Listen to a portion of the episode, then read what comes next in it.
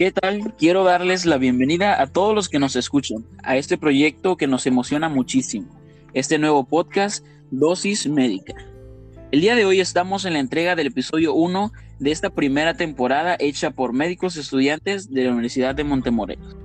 Este es un podcast sobre educación en salud para público general. Soy Jorge Cruz, médico estudiante y su anfitrión. Quiero que me acompañes en este recorrido por el mar del conocimiento.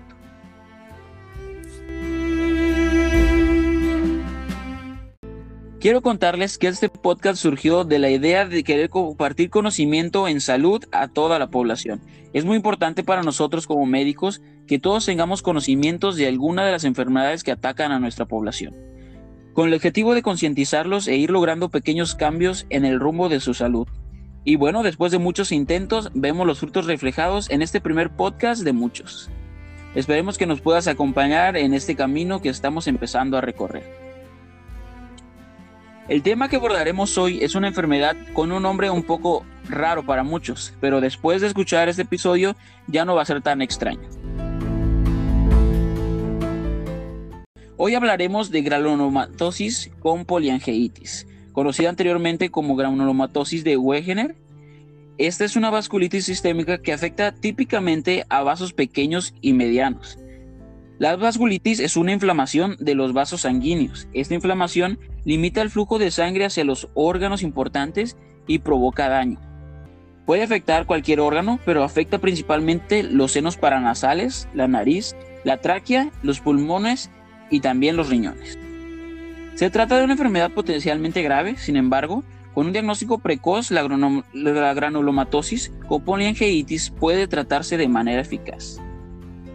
Les cuento que en este primer podcast tenemos varios invitados especiales que nos van a ayudar a estudiar un poco sobre el tema que estamos conociendo. La primera de ellas es la doctora Jimena Chalé, estudiante de medicina de la Universidad de Montemorelos. Gracias por haberme extendido esta maravillosa invitación. Un placer poder estar aquí compartiendo con ustedes. Gracias por acompañarnos, doctora, y también por aceptar esta invitación. Sin más, nos gustaría que nos contara un poco sobre la enfermedad que estamos tratando, granulomatosis con poliangeitis. Díganos qué sabe usted del alcance de este padecimiento a nivel mundial y en nuestro país. Claro, te voy a contar un poco sobre epidemiología. La incidencia y prevalencia de granulomatosis con poliangeitis, anteriormente conocida como granulomatosis de Wegener, como mencionaste, varía considerablemente en los países.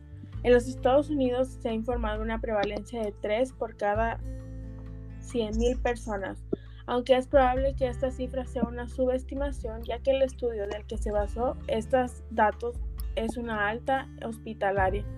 Las prevalencias de granulomatosis con poliangeitis oscilan entre 2.3 y 146 casos por millón de personas, con una incidencia de 4 a 11.9 casos por millón de personas.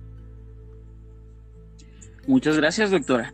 Ahora para saber más sobre el origen de esta enfermedad y qué la causa, se me ha ocurrido invitar a una de mis colegas, la doctora Delia Coutinho, que es estudiante en medicina también. Doctora, ¿nos podría ah, explicar un poco sobre este aspecto? Así es, Jorge. Muchas gracias por la invitación. Para iniciar, quiero preguntarles, ¿han pensado por qué les puede dar esta enfermedad?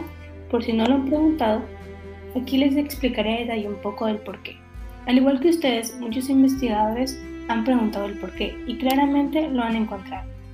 Lo principal que debemos de saber se basa en diferentes factores como los siguientes que les mencionaré. Uno de los más importantes es la presencia de anticuerpos anticitoplasma neutrófilos, que se abrevia en ANCA. Y ustedes se preguntarán, ¿en qué se basa esto? Los ANCA atacan por error a las células sanas conocidas como los neutrófilos, y esto puede causar una enfermedad conocida como vasculitis autoinmunitaria, la que causa inflamación e hinchazón de los vasos sanguíneos. Otro muy importante son los hallazgos in vitro de apoyo. ¿Qué es in vitro? Es una técnica que se usa en un ambiente controlado fuera de los organismos vivos. Al igual debemos de tener en cuenta la asociación con enfermedades autoinmunes. Estas son cuando el sistema inmune de nuestro cuerpo ataca equivocadamente a las células sanas, como por ejemplo la diabetes mellitus, la artritis reumatoide, la esclerosis múltiple, el lupus, etc. Es de suma importancia tener en cuenta si hay una respuesta a la terapia inmunosupresora Esta se basa en regular la respuesta inmune y evitar el rechazo del órgano trasplantado. Al igual, debemos de tener muy en cuenta los factores genéticos, ya que se puede presentar en los familiares de primer grado, como lo son los padres, los hijos y los hermanos. Así que yo les recomiendo que tomen en cuenta estos datos. Muchas gracias, doctora. Ahora, me surge la duda, y creo que en casa también, ¿cómo sé si estoy en riesgo de contraer granulomatosis con poliangeitis? ¿O qué características o circunstancias se tiene que encontrar una persona para que la probabilidad de enfermarse esté latente? Para hablarnos de esto, nos acompaña otra doctora estudiante de medicina también, la doctora Esther Cruz. ¿Qué nos puede decir sobre los factores de riesgo, doctora? ¿Qué tal? Bueno, les voy a comentar que a lo largo de, de muchos libros que hemos visto, diversas literaturas, no hay como tal una evidencia de que exista un predominio entre la enfermedad entre hombres y mujeres, es decir, que la enfermedad puede afectar a ambos sexos por igual. Algo interesante que me llamó la atención y que quiero comentarles es que el 90% de las personas que han padecido granulomatosis con poliartritis son personas de tez blanca. No es una enfermedad que sea considerada contagiosa y tampoco hay evidencia de que sea hereditaria.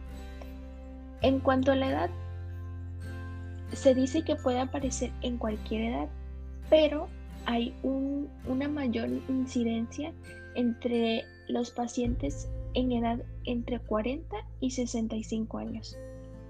Los niños casi nunca se ven afectados. Es demasiado raro que ellos puedan llegar a tener esta enfermedad.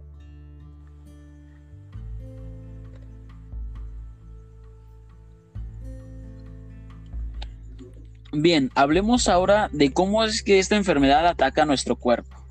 ¿Qué es lo que sucede en el interior de nuestro cuerpo? Tenemos una doctora invitada más en este primer podcast, Dosis Médica.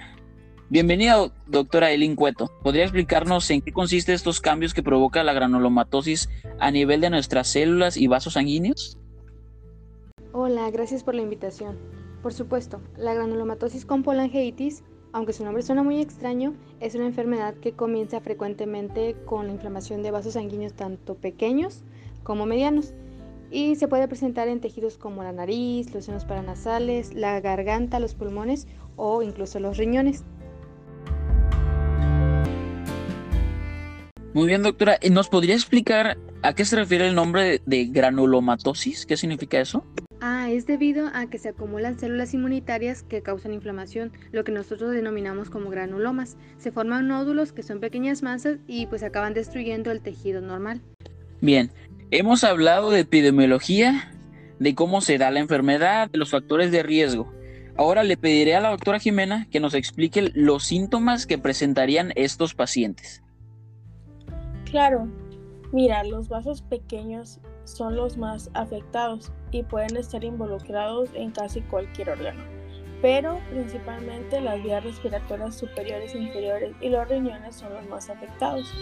Los pacientes pueden presentar enfermedad grave que amenaza los órganos o la vida, sin embargo también pueden ocurrir presentaciones menos graves. Interesante. ¿Y podría darnos algunos ejemplos específicos de estos síntomas?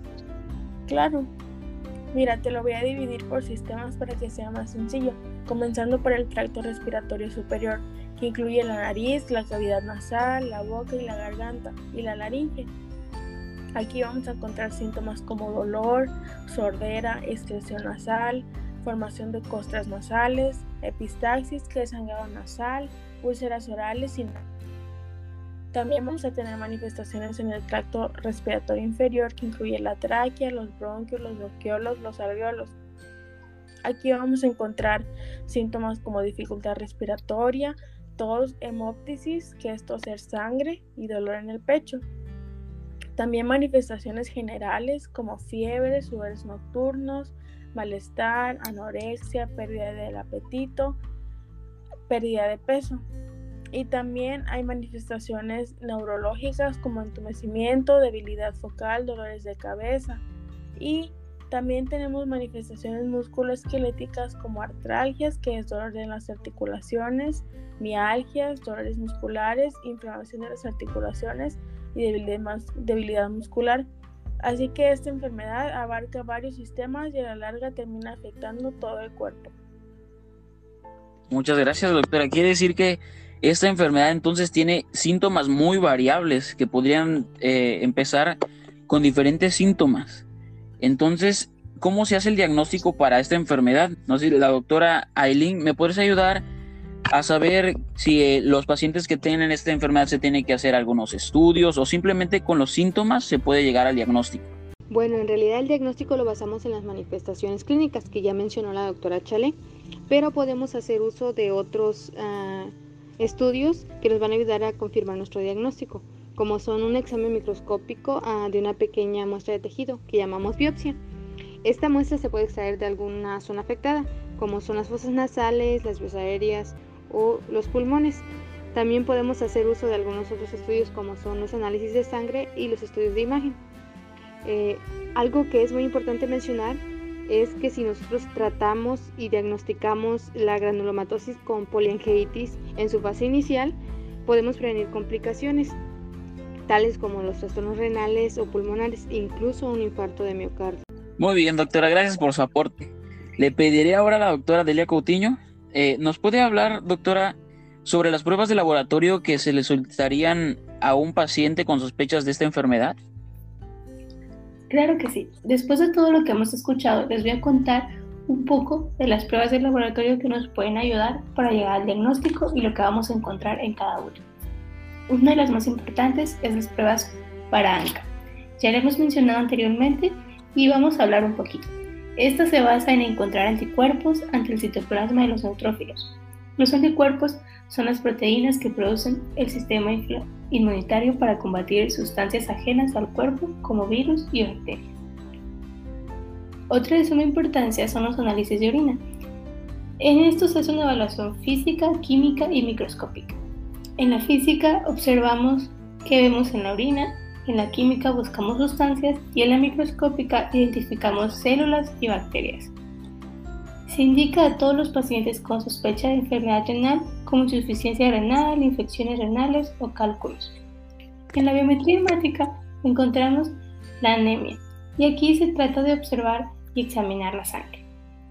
En el otro estudio, que es la velocidad de sedimentación globular, nos ayuda a que esta es una medida para saber el nivel de inflamación que presenta en el organismo y la velocidad en la que cae en el tubo de ensayo la sangre. Otra de suma importancia es la creatinina sérica. Esta sustancia se debe al desecho que se encuentra en la sangre que es filtrada por los riñones. Y estas son todas las pruebas de laboratorio que nos van a ayudar. Bueno, ya casi para terminar con el tema hablaremos del tratamiento. Doctora Esther, ¿nos podría hablar un poco sobre esto? Bueno, el tratamiento para la granulomatosis con poliangitis y en general para cualquier patología debe ser un tratamiento conjunto médico-paciente. Es súper importante que el paciente sea consciente de la importancia de seguir al pie de la letra todas las recomendaciones que su médico le realice. Como médicos tenemos la responsabilidad de educar a los pacientes, no solo trabajar en su padecimiento actual, sino que trabajemos en el paciente, en un cambio de comportamiento de su estilo de vida. Es por eso que vamos a dividir el tratamiento en farmacológico y no farmacológico. Hablando de los farmacológicos, los médicos tenemos tratamientos que consideramos como de primera línea o los que son más efectivos en diversas enfermedades. En este caso, los corticosteroides son considerados medicamentos de primera línea para la granulomatosis con poliangitis. Estos son un grupo de fármacos que tienen varios efectos sobre el paciente y que lo ayudan a disminuir la inflamación de los vasos sanguíneos. Tienen efecto antiinflamatorio, antialérgico e inmunosupresor es decir, que disminuye la respuesta inmunológica del cuerpo. Ejemplo de ello son la metilprednisolona, prednisolona y un fármaco inmunosupresor que se llama ciclofosfamida. Estos medicamentos se dan en conjunto, pero algo importante que cabe mencionar es que tienen efectos secundarios muy importantes y que el médico y el paciente no deben descuidar. Estos efectos pueden ser que el paciente pueda aumentar de peso, que tenga un riesgo de alguna infección, ya que mencionamos que eh, disminuye la respuesta inmunológica del cuerpo, entonces esto puede hacer que el paciente tenga mayor riesgo de infecciones. Y uno que también es muy importante, la osteoporosis. Es por eso que todos los pacientes que están tratados con corticosteroides a largo plazo deben instituir medidas de detección y prevención contra la osteoporosis, que puede ser inducida por estos fármacos. ¿Qué medidas eh, podemos llevar a cabo? Tratar de que el paciente modifique aquellos factores de riesgo que puedan potencializar el riesgo de que contraiga osteoporosis, como por ejemplo el consumo del tabaco y la reducción del consumo de alcohol si es el caso. Darles instrucciones sobre ejercicios físicos, en especial ejercicios de peso, es decir, de fuerza. Suplementos con calcio y vitamina D evaluar si el paciente es un paciente que tenga riesgo de caída o de fracturas. Otro tratamiento que también es importante para esta patología y que se considera de segunda línea es un proceso que se llama plasmaféresis. ¿Qué es esto? Bueno, en este procedimiento vamos a extraer la parte líquida de la sangre, es decir, el plasma, que contiene las sustancias que provocan dicha enfermedad. Entonces, el paciente va a recibir un recambio de plasma fresco o de proteína. o de proteína. Esta es una proteína que es producida por el hígado, que se llama albúmina. Esto va a permitir que el cuerpo produzca plasma nuevo. Entre las recomendaciones no farmacológicas, debemos recomendar al paciente una buena higiene nasal con solución salina una o dos veces al día. Tratar siempre todas las comorbilidades que él tenga de acuerdo al, sistema que, que se vea afectado. La educación en estilo de vida saludable es muy importante recalcarla en el paciente explicarle en qué consiste para lograr así una salud integral en él. ¿A qué nos referimos con salud integral? Bueno, incluyen cuatro aspectos fundamentales. El ámbito físico, el ámbito mental, el ámbito espiritual, el ámbito social. Si estos cuatro aspectos se encuentran en el balance, el paciente va a poder lograr tener una salud integral. Que leí en el libro de Ministerio Médico que me llamó la atención y que quiero compartir con ustedes es un pequeño párrafo que dice, nosotros no podemos sanar, no podemos cambiar las condiciones enfermizas del cuerpo, pero es nuestro deber como médicos misioneros, como obreros juntamente con Dios, utilizar los medios que Él ha provisto. Entonces, oraremos para que Dios bendiga estos medios, Creemos en Dios, creemos en un Dios que escucha y responde a las oraciones. Él ha dicho, pedid y os dará, buscad y hallaréis, llamad y os abrirá.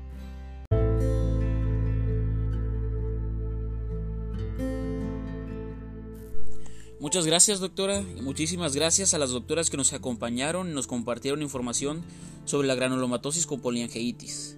Hemos llegado al final del estudio del primer capítulo y terminaré leyendo este texto que se encuentra en el Éxodo 15, 26. Les dijo, yo soy su Dios, yo soy quien les da salud. Si ustedes prestan atención a mis consejos y obedecen estos mandamientos y estas leyes que hoy les doy, y hacen solo lo bueno, no los castigaré como a los egipcios. Muchas gracias por sintonizarnos. Este ha sido el episodio número uno de Dosis Médica. Nos vemos muy pronto en un nuevo capítulo.